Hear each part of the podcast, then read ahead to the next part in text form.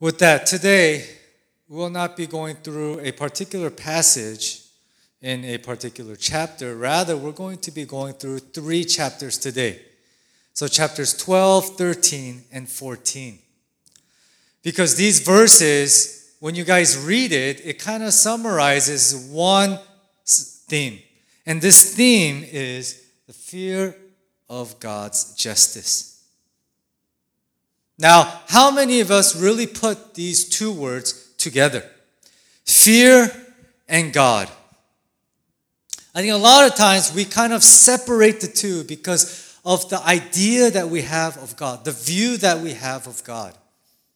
And maybe we view God much like Santa Claus, a happy grandfather with a gray beard who just waiting for us to come to him.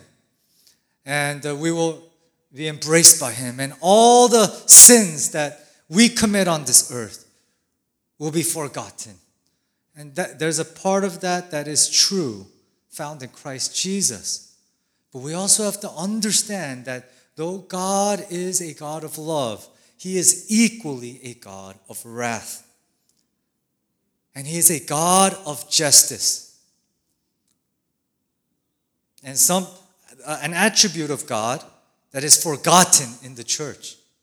And I think this is why we see the attitude of the people coming into the doors of church with no reverence for the Lord, putting God in their pocket and pulling him out whenever they need him, not understanding who he really is.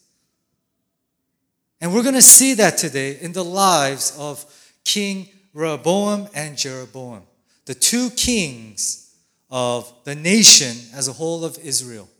You guys remember last week because of Solomon's sin, his sin of turning to his uh, to idols of the world because of his love for his foreign wives.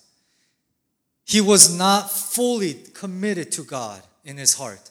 And because of this, the Lord put judgment on Solomon that the kingdom would be split, but not during his reign, but during the reign of his son.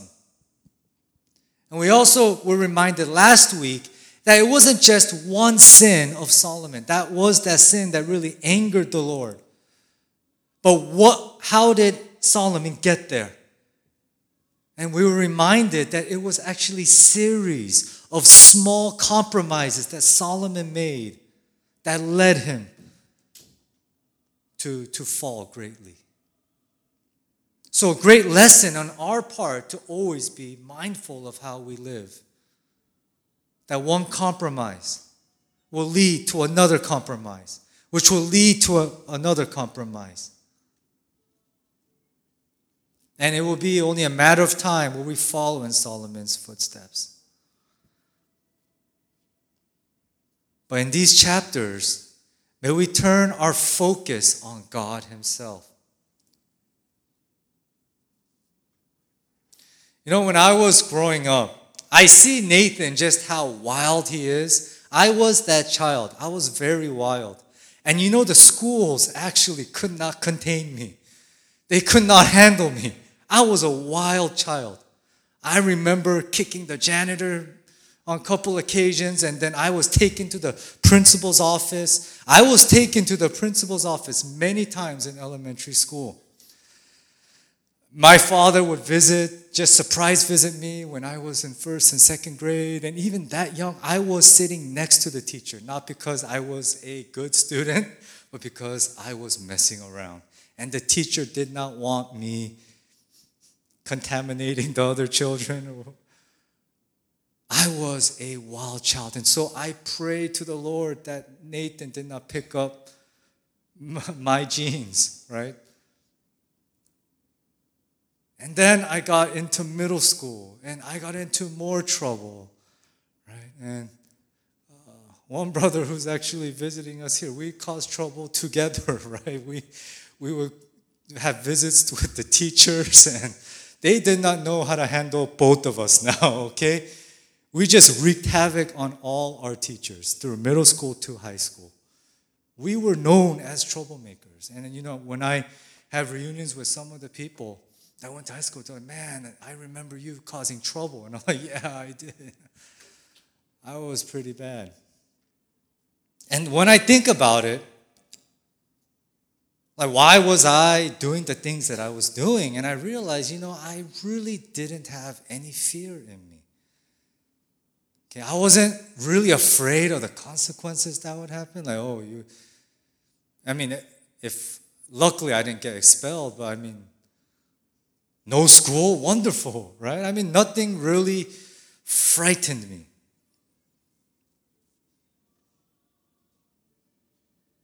And I think this is why we see that the people in Scripture, in particular, are continuing in their life of sin, right? Because there is no fear instilled in them. Because if you have no fear of something, you kind of dismiss it. And you don't see real consequences of your actions, especially if you're living in a life of darkness and sin. You're going to continue in it because there's no deterrent there.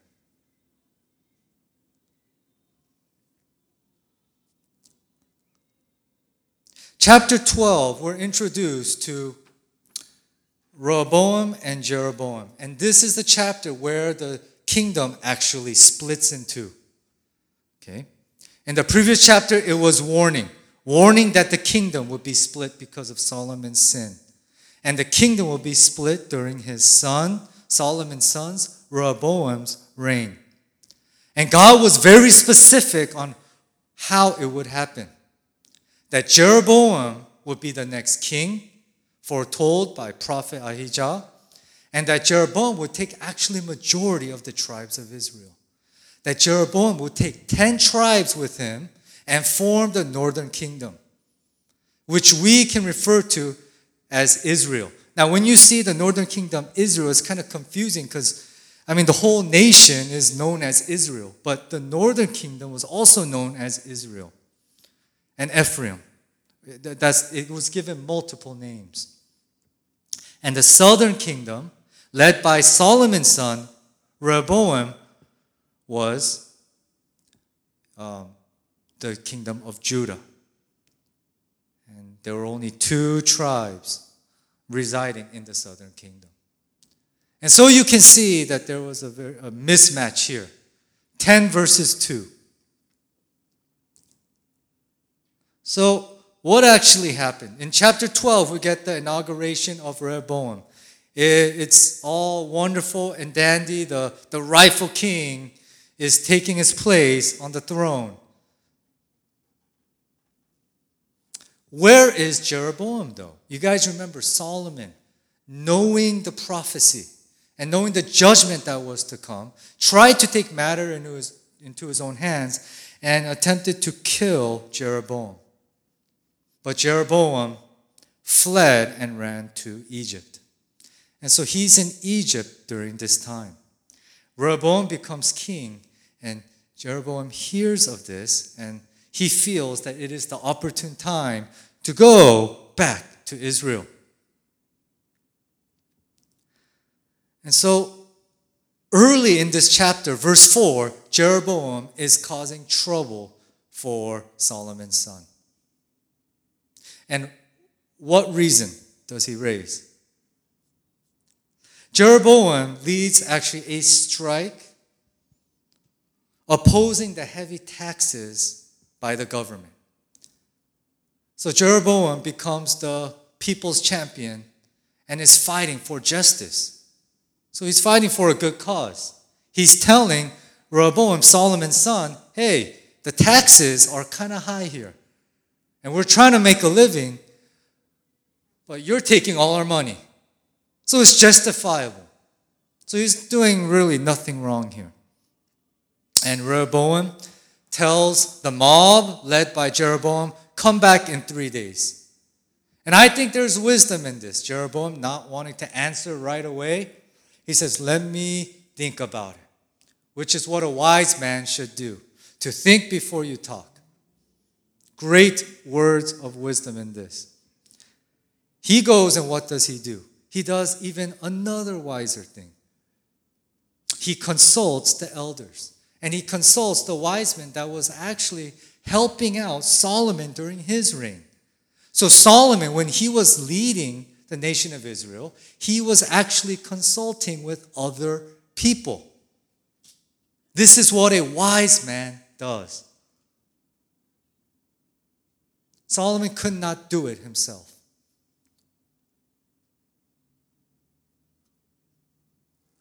So Rehoboam goes to the men who assisted his father and tells him about the situation. What should we do? And of course, the wise men, anything that comes out of their lips will be, will be wise. And nine times out of ten, the correct way to go. So you want to listen to someone? Listen to someone with gray hair, wrinkly face, and a beard, maybe, right? Oh, that's a wise person.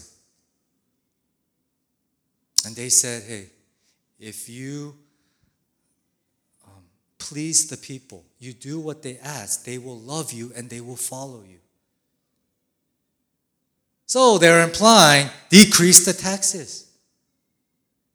Then they will love you for it and they will follow you because you are the people's servant. But this is where Rehoboam falls. And I think this is where his youth actually uh, discredits him here. Because after talking to the, the council of the elders, he goes talks to his friends. He talks to his friends who are the same age and the friends that he grew up with.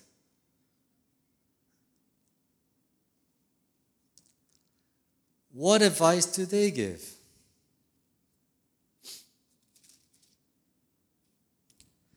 The young men who had grown up with him said to him, Thus you shall you speak to this people who said to you, Your father made our yoke heavy, but you lighten it for us. Thus you shall say to them, My finger is thicker than my father's thighs. And now, whereas my father laid on you a heavy yoke, I will add to your yoke. My father disciplined you with whips, and I will discipline you with scorpions. What were the young men telling Solomon? Lead with fear. Show them who's boss. How dare they come to you ask of you something this egregious? You tell them, okay, you thought my father was, you know, was leading with a heavy hand, I'm going to be twice as harsh. Stick out your chest. Show them who's boss. This is how you're going to lead. And you know what? I don't blame them. If you ask any young kid, this is probably the advice they will give. They haven't lived life long enough to understand that sometimes, you know, leading with fear is not the best way.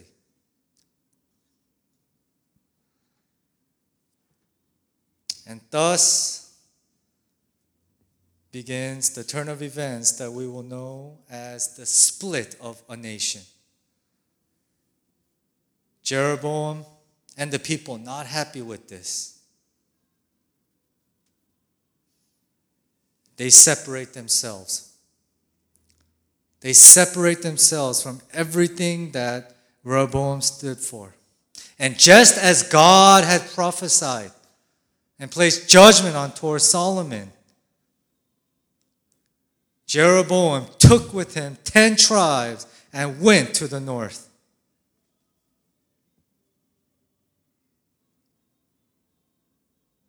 And then verses 16 to 20, uh, 20 in this chapter is, ex- is exactly what God has said is coming to fruition.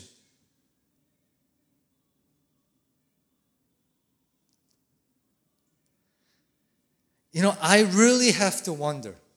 And this is just something for you guys to chew upon. Food for thought. You know, Rehoboam messed up. He messed up big time. And this is what caused the split. But here's my question Did Rehoboam have any other choice but to mess up? I mean, God said, Thus says the Lord. And when you hear, Thus says the Lord, you know it is something that's going to happen. It is set in stone. So, in one way or another, there was actually going to be a civil war, and there was actually going to be a split. That the split was actually inevitable. So, my question to you guys is Rehoboam, did he have a choice? And this is something that you have to think about. How does the uh, man's free will play with God's sovereignty? Because I see God's sovereignty written throughout this narrative here. Rehoboam had no choice. He was following exactly what God said would happen. So, though we say, man, Rehoboam, you dropped the ball, can we really blame Rehoboam when God was the one who said, this is going to happen? Something for, for us to really think about.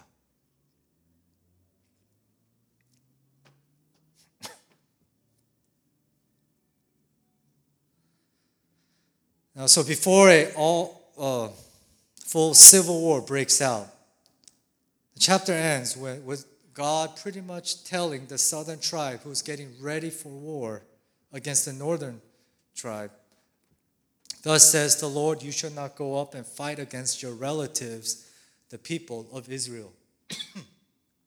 Every man return to his home, for this thing is from me. So here we have again God attributing what has taken place here to himself.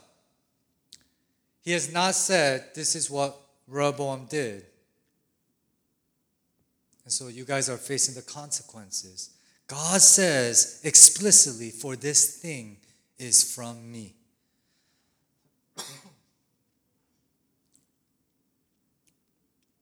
Then we continue in the, in the book. And from the rest of chapter 13, and actually the latter part of chapter 12, from verses 25 to 14, it just recounts the downward spiral of these two kings.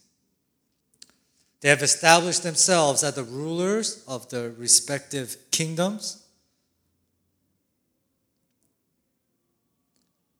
and we hear and we share um,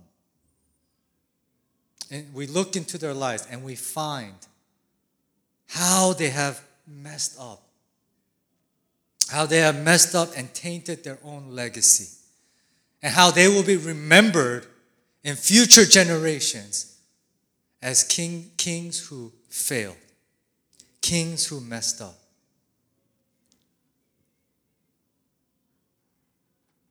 Let's start with Jeroboam. In chapters 25, in verses 25 through 33 of chapter 12, Jeroboam is established as the king.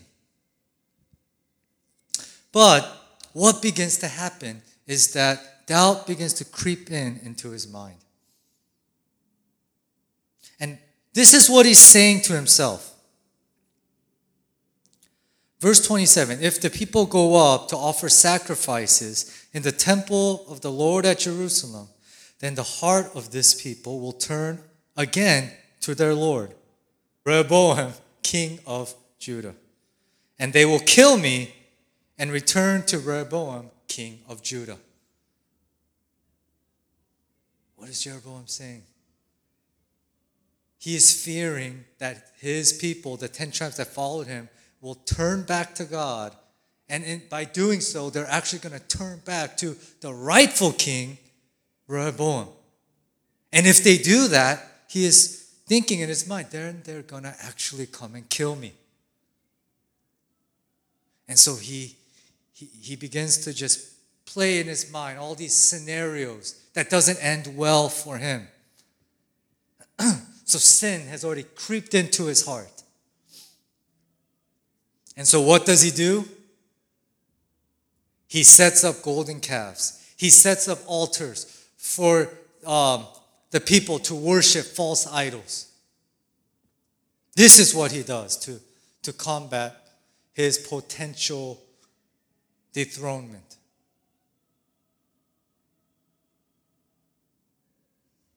His eyes turn away from God, and he does what he feels is best self preservation. I mean, isn't this what we're all about?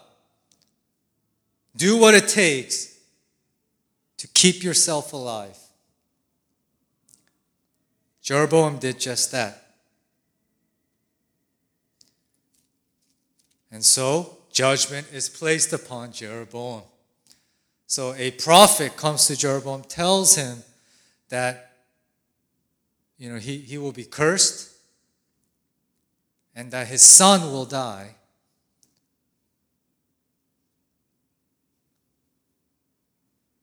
And there's nothing that Jeroboam can do about it.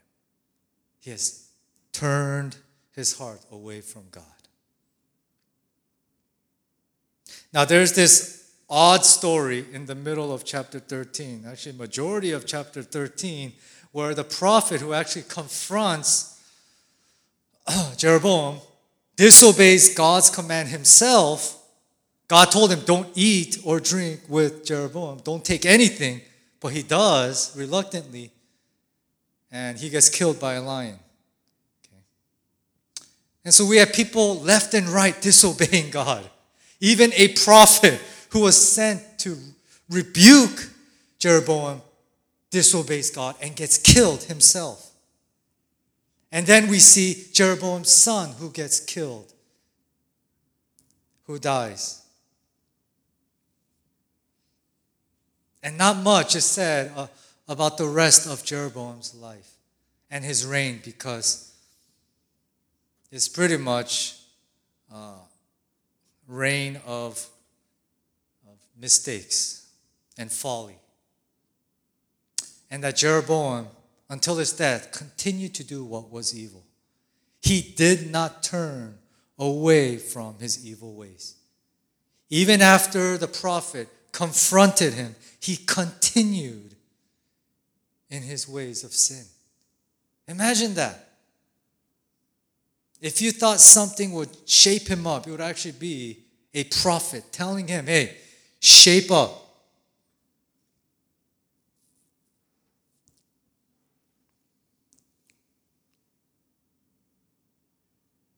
But he continues. I think a lot of us can relate with Jeroboam here. Warning after warning from God. And yet we do not heed the warnings. That we continue in our ways of sin.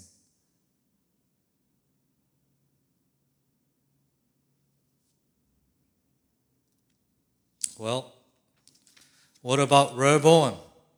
Maybe he was a little bit better. Well, not so much. He, he, he even has a shorter section than Jeroboam. And the very short description that we have of Rehoboam is that he did not lead his people wisely. It says this in verse 22 of chapter 14 And Judah did what was evil in the sight of the Lord, and they provoked him to jealousy with their sins that they committed, more than all that their fathers had done. For they also built for themselves high places and pillars and Asherim on high hill and under every green tree. And there were also male cult prostitutes in the land. And they did according to all the abominations of the nations that the Lord drove out before the people of Israel. So, Rehoboam, Solomon's son, who you would think would do the right thing and turn the people to God, was letting the people do whatever they wanted.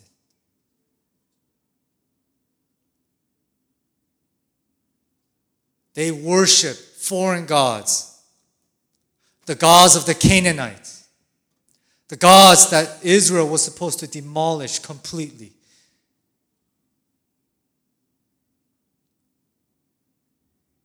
And I think we can relate with Jeroboam in this sense. You know what? We are called as children of God to change the world. We are the salt of the world. We are God's antiseptic. We're there to change the world, but what has actually happened is that the world changed us. We're supposed to conquer the world for the name of Jesus Christ, but the world has infiltrated us. It has, it has seeped into the cracks of the church and into the Christian life. And so now we live like the rest of the world.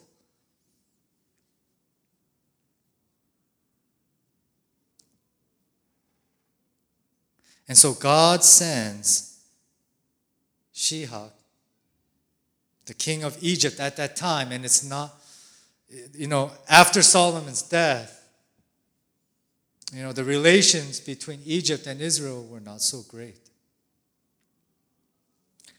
Egypt comes and pretty much takes everything of, of uh, Jerusalem.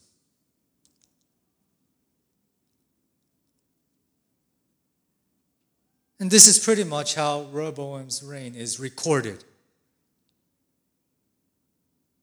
No great act is recorded about this king's life, either of these kings' lives. They will, rem- they will be remembered as kings who failed.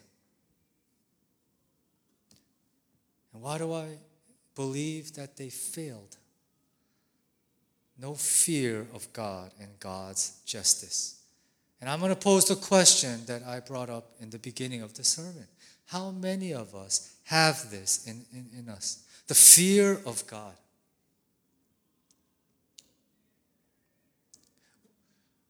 What, how we are living, I think, is pretty much what the book of Judges says about pretty much that whole period.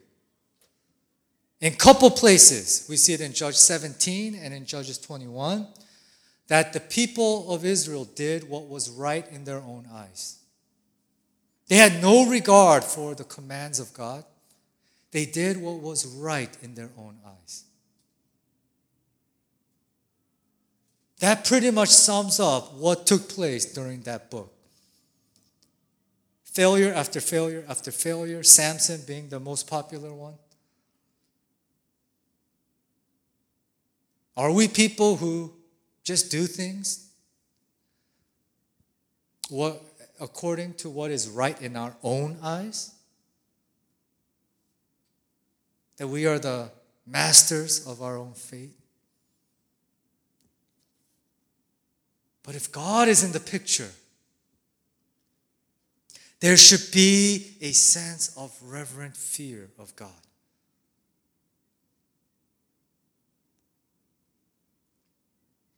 You know what Jesus Christ said in Matthew chapter 10 28? Telling his disciples. Disciples were fearing that, oh, what if we go out and evangelize and they try to, you know, kill us? Do not fear those who kill the body, but cannot kill the soul. Rather, fear him who could destroy both soul and body in hell. Jesus Christ is referring to God. Fear. Job 28 28. Behold the fear of the Lord. That is wisdom. And to turn away from evil is understanding. So, what is wisdom? It is to fear God, to fear Him. Great Christian thinker and contributed much to, to our faith. A.W. Tozer, he said this When men no longer fear God, they transgress his laws without hesitation. The fear of consequences is of no deterrent when the fear of God is gone.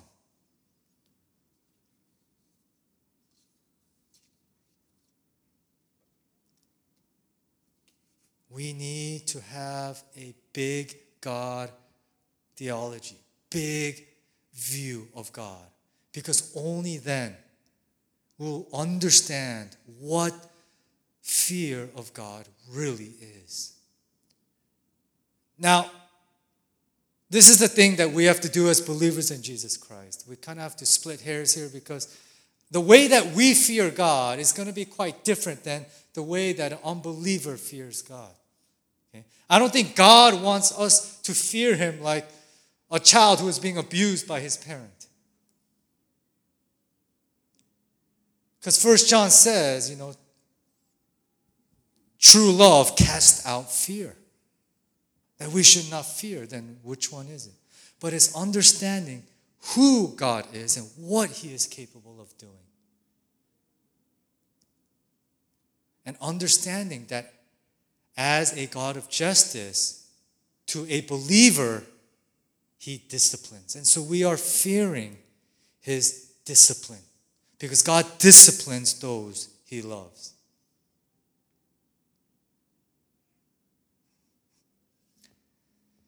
the times, you know, as I when I go back to my younger years, you know, the I didn't really wasn't really scared, but the times that really, really set me straight was the time when I knew I would be disciplined by my parents.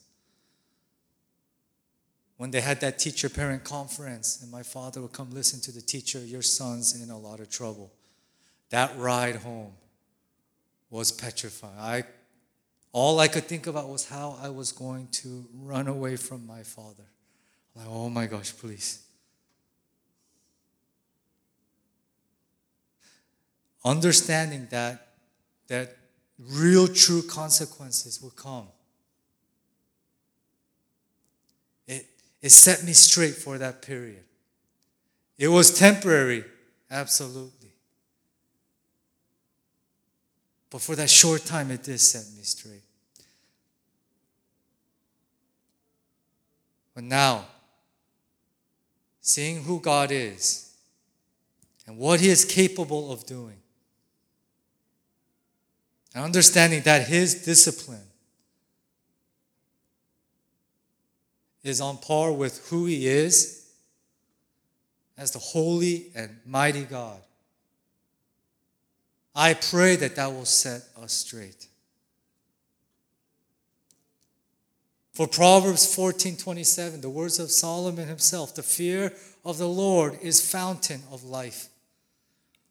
And no one may turn away from the snares of death. That one may turn away from the snares of death.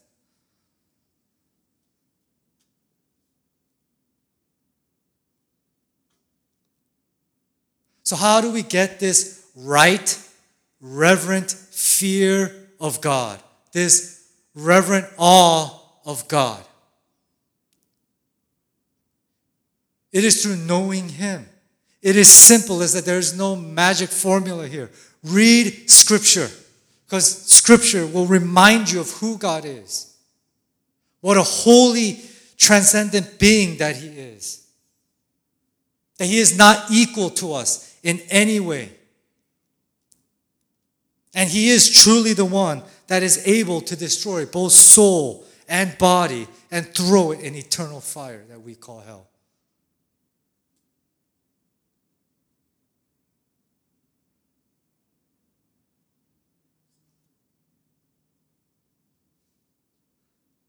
So we want to walk in wisdom,